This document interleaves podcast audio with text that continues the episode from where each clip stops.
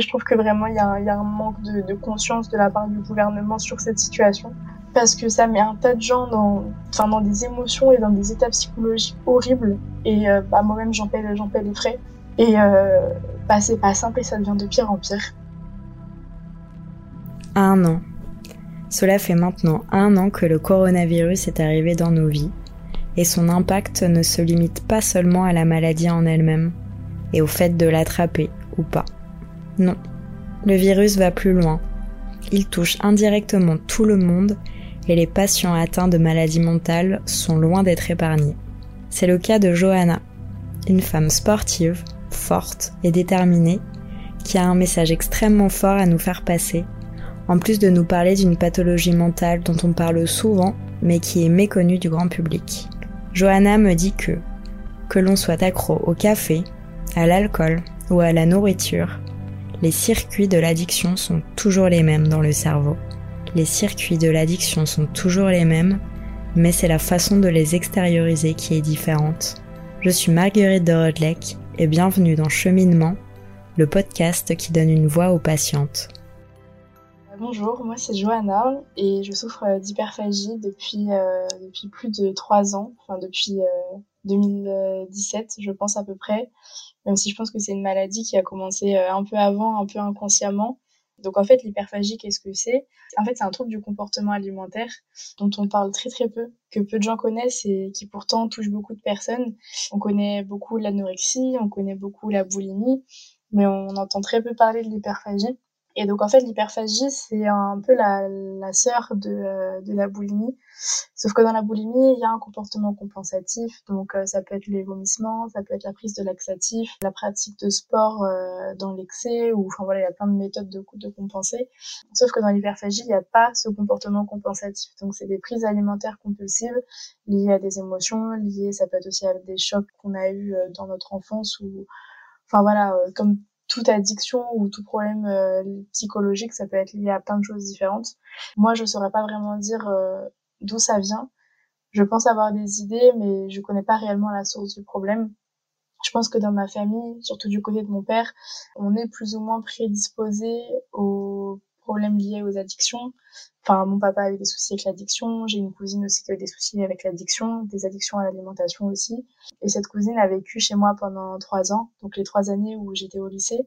Ça a été trois années très difficiles où du jour au lendemain, je me suis retrouvée avec une sorte de, de grande sœur, sachant que je suis fille unique, qui était malade, qui était euh, très maigre, qui mangeait très peu, qui pleurait devant ses assiettes. Donc les repas de famille euh, devenaient très difficiles. Moi, je connaissais pas ça je connaissais pas, j'avais pas spécialement de problème. Bon après j'étais une jeune une jeune lycéenne, une jeune fille, donc forcément j'avais des complexes sur mon corps avec tout ce qu'on a aujourd'hui avec euh, les réseaux sociaux, etc. C'est facile de faire complexer une fille, euh, surtout à cet âge-là. D'autant plus que j'ai eu des formes très très jeunes, j'ai un corps qui s'est développé très très jeune, donc j'étais déjà pas très à l'aise avec mon corps. J'ai pris du poids avec euh, les contraceptions, etc. Et en plus, le fait de voir débarquer une, une cousine anorexique chez moi, ça a pas facilité les choses.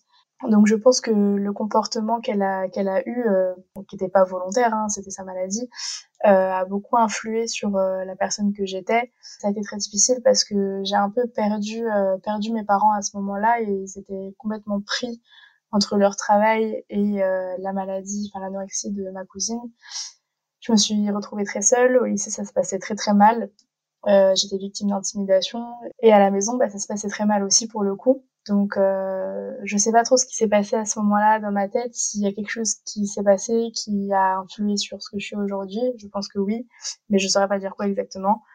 Et en fait, ça s'est vraiment manifesté quand euh, j'ai quitté, euh, bah, que j'ai eu mon bac. En fait, je voulais qu'une chose, c'était avoir mon bac et partir.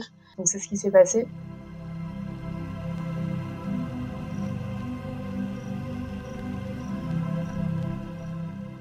Je suis partie faire mes études à Brest. J'étais euh, en alternance, donc j'étais à moitié à Brest et à moitié à Paris. Donc je vivais seule, c'était ce que je voulais, j'étais super contente. Donc au début ça se passait bien. J'ai toujours été sportive, j'ai toujours fait beaucoup de sport et je faisais de la musculation.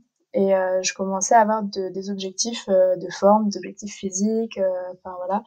Donc je me suis beaucoup intéressée à la nutrition. De tout ce que j'avais pu voir, de tout ce que j'avais pu apprendre, de tout ce que, j'avais pu tester aussi. Je me suis fait mon propre programme alimentaire. C'était un programme qui était euh, de plus en plus restrictif, surtout au niveau des glucides.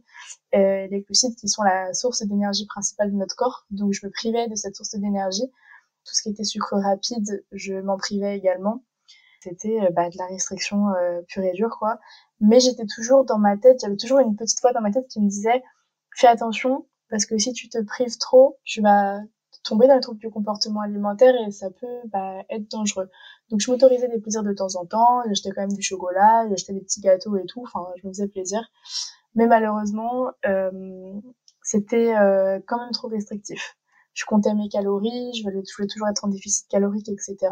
Et j'ai un peu mal géré mon truc sans le savoir. Et en fait, c'est comme ça que euh, je suis tombée dans l'hyperphagie, progressivement sans m'en rendre compte où euh, je prenais un dessert, puis deux, puis trois, mais je me rendais même plus compte de si j'avais encore faim ou pas. Euh, j'avais plus de sensation de faim, j'avais plus de sensation de satiété. Je me perdais en fait euh, dans ma manière de m'alimenter. Je pensais bien faire, je pensais avoir trouvé une routine, mais en fait c'était une routine qui était pas du tout saine et qui s'empirait de plus en plus sans que je me rende compte réellement. Un week-end, je suis rentrée chez mes parents et du coup ma mère m'a vu manger deux, trois, quatre, cinq desserts et elle m'a fait la réflexion en me disant euh, mais euh, t'es sûr que t'as encore faim Et je lui ai dit bah oui, alors que bah non. enfin moi je pensais avoir encore faim, mais avec le recul je me dis non, j'avais plus faim. C'était juste euh, bah, mon cerveau qui me disait mange parce que ça se trouve demain tu vas te restreindre. Et euh, donc j'ai continué à manger et c'est là que ma mère a commencé à poser des questions. Et après qu'elle m'ait dit ça, ça m'a fait un petit un petit choc, un petit déclic, mais pas, pas un déclic qui m'a fait euh, prendre conscience de la situation, mais un petit déclic où je me suis dit, euh, ouais, c'est vrai quand même que je me lâche un peu sur les desserts, c'est pas spécialement normal. Quand j'allais au restaurant, à l'époque on pouvait aller au restaurant, je prenais toujours un dessert. Toujours, toujours, toujours. Pour moi, terminer un repas sans dessert, c'était improbable. C'était impossible. Enfin voilà, j'étais euh, tout le temps attirée par euh, par la par la bouffe, euh, que j'ai faim ou que j'ai pas faim, il fallait que je mange. Mais c'était même plus un besoin en fait. Au départ, c'était une envie qui s'est transformée en besoin. Dès que je voyais de la bouffe, il fallait que je mange. Et il y a un moment où je me suis rendu compte que donc j'étais en BTS, j'appréciais pas forcément ce que je faisais, enfin j'étais pas très à l'aise dans mon BTS. La formation était super, mais je sais pas, les relations que j'avais là-bas euh, étaient pas vraiment top. Donc euh, moi, je suis quelqu'un qui est très attaché aux relations et quand ça se passe pas très bien, bah ça influe énormément sur euh, ma manière de vivre, sur bah enfin je pense comme beaucoup de personnes, hein, quand il y a des, des, relations qui se passent pas bien, ça, ça ça joue sur nos émotions. Et moi, en l'occurrence, je mangeais mes émotions.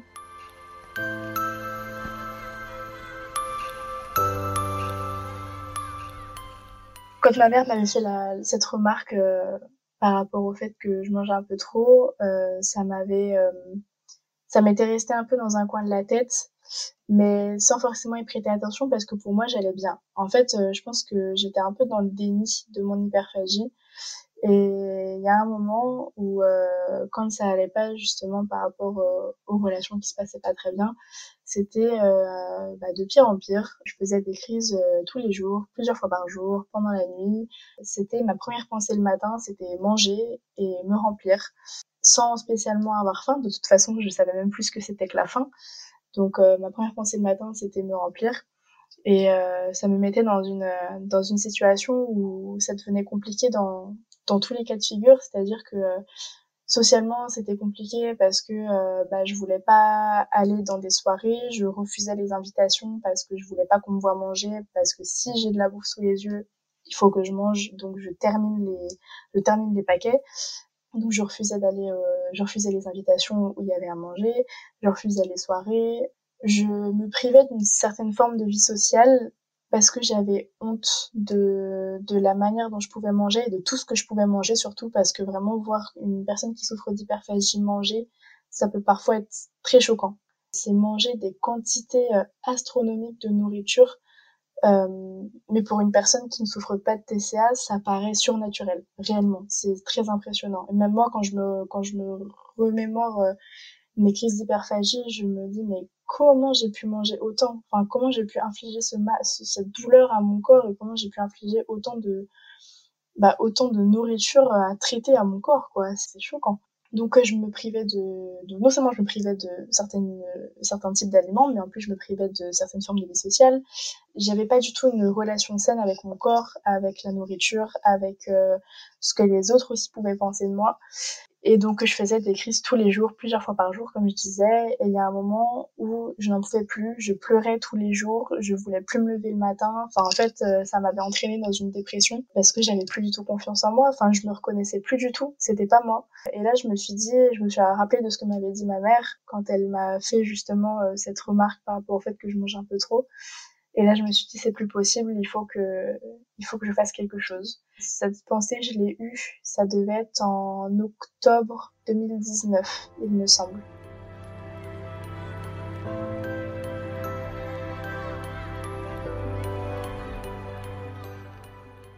Quand ça s'est passé, j'ai pris contact avec mon médecin traitant et euh, ça m'a fait peur au départ parce que euh, parce que je sais qu'en médecin traitant, c'est pas quelqu'un qui s'y connaît spécialement en troubles du comportement alimentaire. Mon médecin, c'est quelqu'un qui, euh, enfin, qui était maintenant, elle est retraitée, mais bah, du coup, qui était assez âgée et qui, pour elle, les troubles du comportement alimentaire, c'est des choses qu'elle ne connaît pas spécialement parce que c'est plutôt des sujets euh, d'aujourd'hui que des sujets d'il y a 40 euh, ou 50 ans quoi. Et euh, donc quand je lui ai parlé de ça, elle m'a dit bah écoutez moi je peux pas faire grand chose pour vous à part vous rediriger et de toute façon je n'attendais pas plus d'elle. Donc elle m'a redirigée vers un centre de, de soins euh, en région, enfin à Paris, spécialisé dans les troubles du comportement alimentaire et les addictions. Donc euh, j'ai même pas essayé d'appeler ni quoi que ce soit, j'y suis allée directement en sortant de mon rendez-vous. Euh, je suis arrivée euh, dans un centre que je ne connaissais pas. Puis en général, les centres hospitaliers, on se perd toujours un petit peu, donc je me suis perdue. J'ai fini par trouver enfin là où je voulais aller. En arrivant, euh, une infirmière qui sort de son bureau, elle me dit vous aviez rendez-vous. Je dis non. Elle me dit bah qu'est-ce que vous faites là? Je dis bah je viens parce que j'ai besoin d'aide. Donc elle m'a fait rentrer dans son cabinet, enfin dans son bureau. Donc euh, elle me demande de, de lui expliquer euh, ce qui m'arrive, donc je lui explique ma situation. Et je lui dis là j'en suis à un stade où je suis toute seule à Paris, je suis, je sais pas quoi faire, j'ai besoin d'être aidée et je veux m'en sortir et j'ai besoin d'aide. Donc elle m'a, elle a été super compréhensive. Elle m'a expliqué toutes les démarches à faire, donc j'ai dû faire une lettre de motivation, j'ai dû faire euh, des prises de sang, etc. Donc ensuite, euh, c'est enclenché une pas, pas, une thérapie, mais d'abord des, des batteries de tests euh, pour tester euh, tout, tout, En fait, euh, j'ai rendez-vous avec des, des, des une diététicienne, euh, infirmière, psy, psychiatre, enfin tout un tas d'examens liés au cerveau et à nos habitudes de vie, habitudes alimentaires. Et en fait, ça s'est fait sur trois jours espacé de, enfin, en fait, c'est deux journées espacées de 72 heures. À l'issue de ça, ils m'ont proposé des solutions, mais qui me convenaient pas. Euh, moi, je voulais absolument essayer l'hypnothérapie. Et quand je leur en ai parlé, ils m'ont dit oui, non, on n'est pas trop sûr parce que euh, parce que euh, l'hypno, euh, ça marche pas pour tout le monde et tout. Sauf que moi, je sais que je suis réceptive à l'hypnose parce que eux n'étaient pas convaincus de cette méthode, ils me l'ont déconseillé. Et ils m'ont proposé d'autres trucs à côté, ils m'ont proposé des groupes de parole, ils m'ont proposé d'aller voir un psychiatre et tout. Donc j'ai quand même essayé. Quand je suis allée au groupe de parole, j'ai pu aller au premier, mais j'ai pas pu aller au suivant parce qu'avec mon alternance, ça me permettait pas d'être régulière. Et quand je leur ai dit que je ne pouvais pas être régulière, ils m'ont dit bah on préfère que vous veniez pas. Euh, parce que euh, bah parce qu'on a besoin de gens euh, qui soient réguliers pour avoir un suivi euh, un suivi avec les mêmes personnes tout le temps. Donc euh, ça a été un peu euh, la désillusion parce que euh, je me dis bon bah j'aimerais me faire soigner mais je peux pas parce que bah, ma vie me le permet pas, mon rythme de vie me permet pas. Je me dis bon bah c'est pas grave, ce sera un peu plus tard.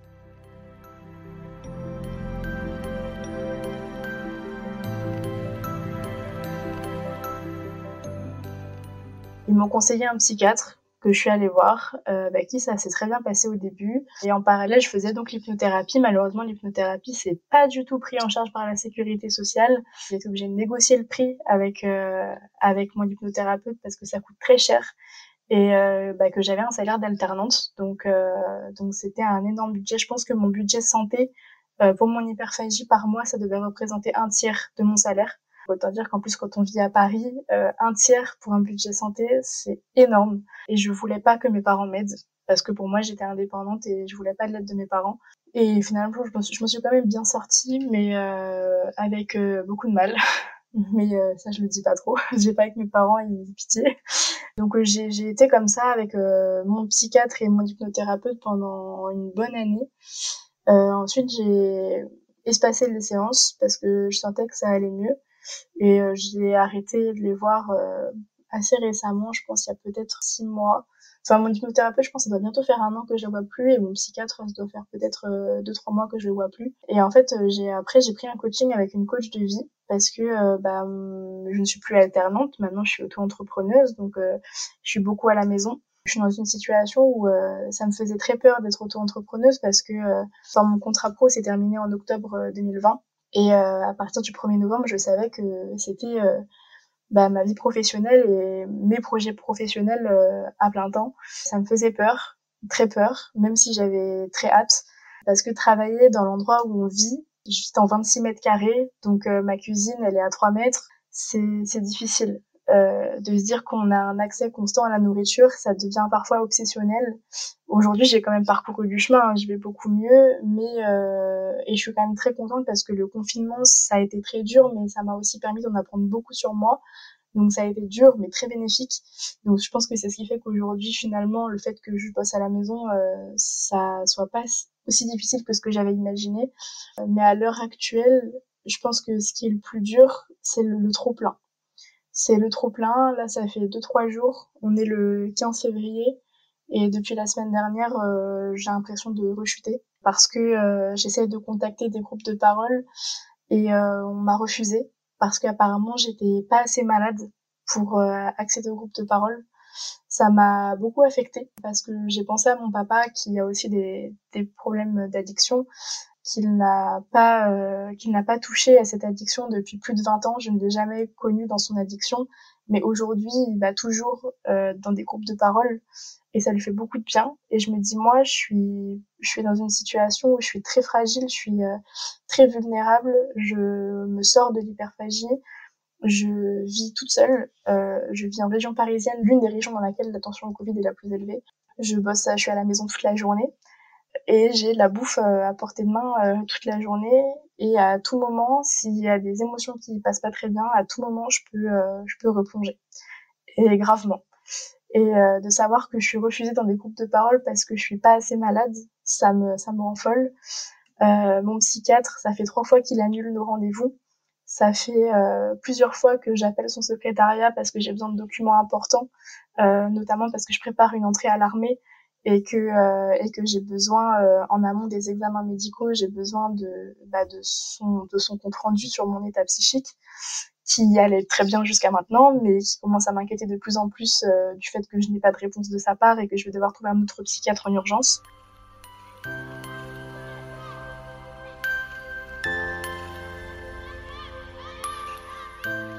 Donc là il y a plein de situations pas forcément positive euh, qui, qui arrive en ce moment. Et ça devient très difficile, d'autant plus que, comme je disais au début, je suis, je suis sportive et que, euh, bon, déjà, j'ai la chance que ma salle de sport soit ouverte. Euh, je sais que c'est pas le cas partout. Et j'ai la chance également d'avoir un papa euh, médecin, euh, retraité, mais médecin quand même, qui, qui prend le risque pour moi de me prescrire des, des, autorisations pour aller m'entraîner à la salle de sport, alors que aujourd'hui, les salles de sport, en tout cas qui sont ouvertes en région parisienne, accueillent le public uniquement prioritaire, donc c'est-à-dire euh, qui est soit sportif de haut niveau, professionnel dans le sport ou la santé, ou alors les personnes sous ALD. Et en parlant d'ALD, ça fait trois ans que je me bats pour être sous ALD, pour avoir des aides, parce que comme je disais, il y a beaucoup, beaucoup de, de soins qui sont pas pris en charge par la sécurité sociale, et dans ma situation, quand on est jeune, qu'on a peu de revenus euh, et qu'on a besoin de se faire aider, de se faire soigner, et bah sous ALD, c'est quand même, c'est quand même, je pense un privilège que je n'ai pas cette chance d'avoir à l'heure actuelle, mais j'essaie de pas m'en plaindre parce que je sais qu'il y a des personnes qui sont dans des situations bien pires que la mienne. Mais c'est quand même difficile aujourd'hui parce que faire du sport, c'est quelque chose qui a toujours fait partie de ma vie et de me dire qu'aujourd'hui on me prive de ça, on me prive de l'une des choses qui me fait le plus de bien quotidiennement, c'est super dur à vivre. Je me dis que ouais, on, me prive de la seule chose qui me permet de pas penser au fait que je suis malade et de pas penser au fait que je suis potentiellement en train de rechuter. Donc j'en suis là aujourd'hui. Et euh, mais je sais que je me relèverai de cette situation dans tous les cas et euh, que ça prendra peut-être un peu de temps, que je vais peut-être vivre des moments pires que pires que qu'actuellement, mais que que ça passera et que et que j'ai réussi à m'en sortir une fois, même plusieurs fois, à me relever plusieurs fois et que je suis capable de, de le faire à nouveau mais pas de la même manière. Maintenant, il y a juste à attendre que la situation passe parce que malheureusement, le, Covid, on peut rien faire pour ça. Mais je pense que, bon, après, là, ça sort un peu du sujet, mais si je peux le partager, je trouve que vraiment, il y a un, manque de, conscience de la part du gouvernement sur cette situation. Parce que ça met un tas de gens dans, dans des, dans des, enfin, dans des émotions et dans des états psychologiques horribles. Et, euh, bah, moi-même, j'en paie, paie les frais. Euh, bah, c'est pas simple et ça devient de pire en pire.